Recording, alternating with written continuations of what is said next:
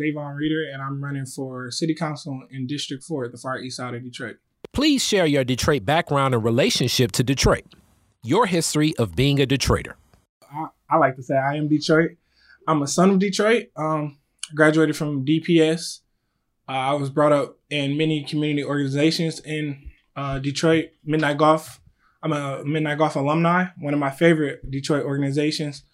Um, I I lived in Detroit all my life. Outside of my college years and my time in the military, um, Detroit is me. It's literally invested in me. It's in my blood. I'm a diehard Detroiter.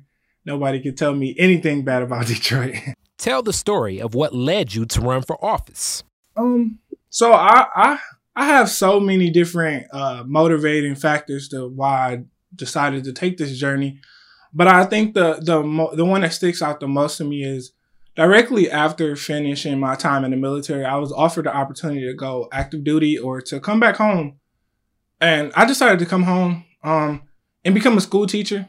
And I, I actually went back to my my high, my old high school, Frederick Douglass, and I was working with some of the youth there. And I would tell them like, "Hey," they would always ask like, "Why you come back?" I'm like, "Cause this is our city, you know. Like I gotta come back. Like you have to come back." So I tell all my students like, "Hey, you have to go out, be successful, do what it's going to take to to be fulfilled in life, but eventually you have to come back home. You have to come back and be a part of uh, the change in your city and be a part of progress in your city. And one of the students like, why? For what? It's nothing here. And I'm like, well, it is. And I, I, I gave him a lot of things, but I thought about it like, as a student, you really feel like it's nothing here. So I took it as if I can't be preaching, come back, come back. And we don't have a Detroit where our youth feel like I, I want to come back home, right? So I wanted to be a part of that change. And also directly when I came back home, I just I run through my neighborhood. I still try to stay in shape a little bit. So I run through my neighborhood and I would just see so many changes happening. It's like these changes are happening for Detroiters. It's happening for us to be vulnerable to outsiders to come in and take over our city. City, and I wanted to be a part of changes in advocacy for Detroiters. And overall, I think that we need representation on the east side the entire east side, not just two areas on the east side, the entire east side needs some representation. So that was my let's do this. Like you need to be a part of change. What is your understanding of the duties of the office you are running for? Um, I know that many many have I think the bottom line job and responsibility of city council is to legislate, make policies for the interests of Detroit citizens, and also serve as a check and balances for the mayor. I think it's very important that we put emphasis on the check and balances as for the mayor because we live in a city where the mayor controls a lot. It's it's a very very mayor powered mayor run city. Um, and we need to be that voice that say, "Hey, we see what you're doing. Stop." Or like, "Hey, we this is not what our citizens want. We can direct funds other places and things like that." So that's that's my opinion. I think that's what we need to be focused on. Are you familiar with and what is your position on the Detroiters Bill of Rights?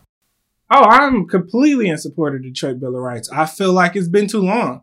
Um, the conversation about both the Bill of Rights and getting the city charter on the ballot for citizens to vote is a very unnecessary conversation to me. It's, it's no, I, even after reading it, I can't even think why we would be having a conversation of should we let Detroiters vote on it and like I said, I'm in support of it. I think that it covers the quality of life. It covers us in protection from illegal evictions. It's cover us in just giving Detroiters the opportunity to to enjoy life and be able to grow and and matriculate and play in the city that that we are in. Like it, I'm in support of the Bill of Rights. What is your position on water shutoffs and water affordability in the city of Detroit? Um, I think we should continue to do a pause for the water shutoff, right? And I am a strong advocate of doing um, income based rates. So not usage rates. And as well, we need to address the quality of our water in that conversation. So what does uh, good, affordable, clean water looks like? Uh, we shouldn't DPS City just closed down their water fountains a few years ago because they weren't getting clean water. And here we are in the Great Lake State, and we can't get clean water to our citizens. That's ridiculous. I don't believe there's no excuse for that. Um, So to address your to answer your question, I will I will introduce a standard rate for income based citizens. So if you make under this income, this is how much you'll pay. Simple as that. So, how would you enhance Detroit's neighborhoods, and would you um, give any neighborhood priority? No, I think the problem is the problem now is that we have favorite neighborhoods and we have favorite corridors, and we have uh, places where this development is going to be better over here than over there, and I think that's an issue. Um, I would enhance our neighborhoods by giving more funding, um, giving more opportunities for our Detroiters to become homeowners we know when you own something, you have a little bit more sense of like, okay, let me take care of this. This is mine, you know? And then also, uh, Joe Biden is preparing to give us the American Rescue Funds. I will pour some of that and I will pour a lot of that into neighborhood development. Um, getting the grassroots community organizations involved. There's so many community organizations that's been here and, and seen the problems and been fighting the fight. And they've been doing they they've been doing very, very good with little to no resources and funding and I just can only imagine how much work and the strides they can make with funding and backing from the city officials. What is your plan and position on abandoned properties like schools throughout the city of Detroit owned by the Land Bank Authority? Um, I said in I said in multiple interviews, we need to give give them away, refurb, rehab them. Um, D- District Four, we don't have a recreation center we have multiple abandoned schools that we can revamp. We have churches that we can revamp into a recreational center. Um, I think a big issue is we want to hold on to things and we want to make citizens pay for it, but it we need to let it go. Hey, here's this property. I'm going to give it to you if you can make sure you can maintain and pay property taxes on it. It is it eventually is going to be a point where we just have so much vacant property and so much that we can't even keep track of what's going on with everything. And I honestly think that point might have already came because I was watching a Vice documentary and this guy he does he does a tour around Detroit and he just goes into event, abandoned properties and just say like this stuff is unique, this is old, this is history, and yeah, the city does nothing with it. We just come in here and take pictures and do what we want. And it's like we have to address that because that's a whole different safety issue in itself.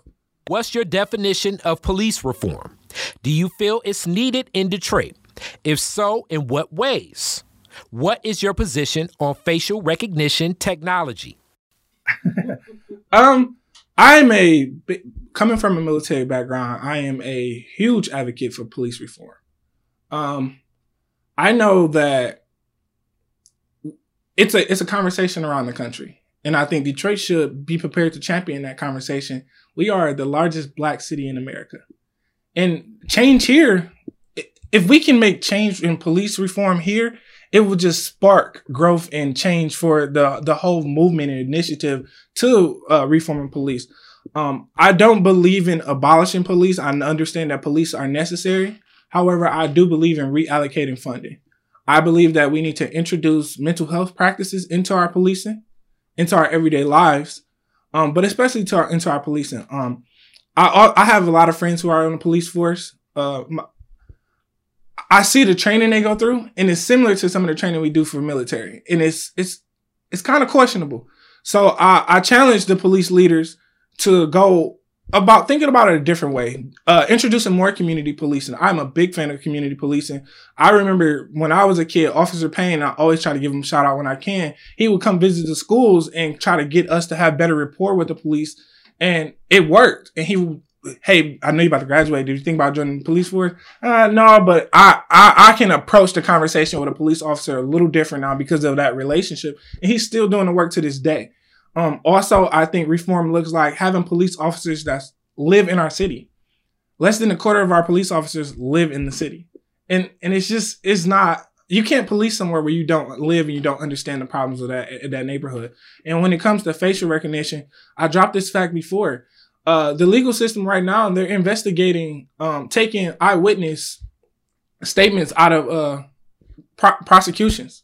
It's not it's not reliable. So we can't rely on somebody's brain who's there with emotions and looking at something. I don't think we should be relying on uh, facial recognition. I think that it is a way to target and just continue to marginalize an already marginalized community. What's your position on the repayment of residents who have been overassessed and overpaid property taxes? It should have happened yesterday. I, I don't I don't even see why this this is another thing that why is this a question? Why are we talking about giving somebody something that they were they they are rightfully and legally owed? If we can't if we say we can't afford to give back uh the money in refunds, tax credits, uh, I, I, propose three options. We give the refund, we give a tax credit, or we give them another property. Give them a house that's equal or or greater value to what they lost. I, I don't know many Detroiters that'll say, "Hey, no, I'm okay. Well, don't give me another house. Don't give me more property." I, I don't know many Detroiters that will say that. So there's options. The the whole conversation, should we? That's not the conversation. The conversation is how do we? And and I'm definitely in support of those three options of here's the tax credit or here's your full refund back, or hey, here's a list of houses that we're probably going to tear down or hold on for 10 years. Do you would you like to take this house? What do you see as the future of Detroit? I'm gonna be honest. I see a black Detroit. I see a a a, a mecca. I see a place that's booming from from the inside resources. I don't see a place where we're relying on outsiders to come in and save us and and be a part of our economy to make us better. Um, I see a place that's safe for kids to play. I see a place that my nephew can run down the street and ride his bike around the corner and and I don't have to worry is he being targeted by the police or will he get hit by a car that's drag racing down the street? Will a stray bullet hit him? And I see a place where we can grow and we can our our youth will be like, yeah, I'm from Detroit. I love my city. I'm from Detroit. I see a place where our politicians and our elected officials are not more concerned about the next dollar, but more concerned about the issues and the health of our Detroiters.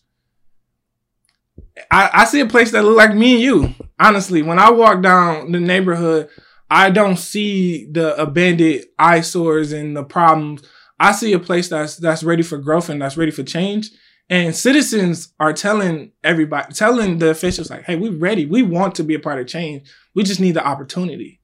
And that's why I see an opportunity for, and, and when I say a black city, opportunity for new Detroiters to come, regardless of what you look like. But you also know that this is a native city too. To, the natives are important. The natives are, you see the culture here. You see the preservation here and not just in one area. And we, we can tell like, hey, yeah, we're welcoming you in our city but you have to you have to respect our culture because this is what built this city. So why last question. Mm-hmm. Why should Detroiters vote for you? Um I I would like to say I'm a son of Detroit. Uh Detroit raised me. Uh I my my my record shows my my background shows that I'm a I'm a solution oriented leader. Um I I attended Eastern Michigan University and when I got there a lot of my friends they were they were going the next semester. And that may have been because of financial aid or just because we don't know how to go to college. We don't know how to experience college. And I took that as a personal problem. Like, okay, I'm tired of losing my friends. You know, let me let me address this problem with a solution. And I started a nonprofit, and it's it's called the Nation. We did peer to peer mentoring, and we actually help increase the retention rate amongst African American males, and most of them were for, from Detroit. And I then went on to spend time in the military. Did seven years as in the army, and I was served as a lieutenant. I was commissioned as a second lieutenant in the army, and I was I was in charge of hundreds of soldiers. And I always put the welfare of my soldiers first. I always was down in the mud, in the dirt, doing the jobs that most officers wouldn't do. And I would often often hear like, "Sir, go back to your office. This is not what you're supposed to be doing. But I'm never going to see my soldiers or my people or the people that are supposed to be leading suffering while I'm just sitting up with my feet kicked up making money. That that's never been me. And I think for far too long that's been the culture of our politics in Detroit. Um also I'm committed to being the voice of the city. A lot of people say, what is what will be your plan when you get in? Like my plan is it's the plan of the citizens. When I came up with my plan, I I talked to my neighbors and I, I hey, what do you what do you most think can be changed now? What do you think? What do you have the most complaints about right now? And everything that I developed to tackle is things that came from my neighbors, and I I promise to keep that. I I, I promise to have that same that same dedication to being the voice. I don't want to be a person that get up there and I'm I'm doing what I want to do. I do I'm doing what I think is best for the city. No, I want to be literally everything I do is hey, I did this because my community said this. I, I plan on building partnerships with uh, block club presidents and, and grassroots community organizations because I know how important they are to our, our society and to the growth of our city. And overall, like I said, I'm a investment. I am what the return, what an investment looked like in, in 26 years from Detroiters. I, I couldn't be where I am today without Detroit. I, I wouldn't want to be from any other place. I, I, I, I say it loud and proud everywhere I go. I'm from Detroit and I'm ready to tackle change. Uh, win or lose, I'm not going anywhere. I'm going to be rooted here and I'm going to continue to fight for Detroiters. I'm going to continue to be a part of change. And I think that Detroiters should should keep in mind that it's time that we get a homegrown somebody who has our best interests at heart and somebody that we know it's not going to change because they get into a new position and they get new friends and they forget about who voted them in. I'm going to be around not just during election season, year round. I'm going to be accessible. I'm going to be committed to building a stronger District 4.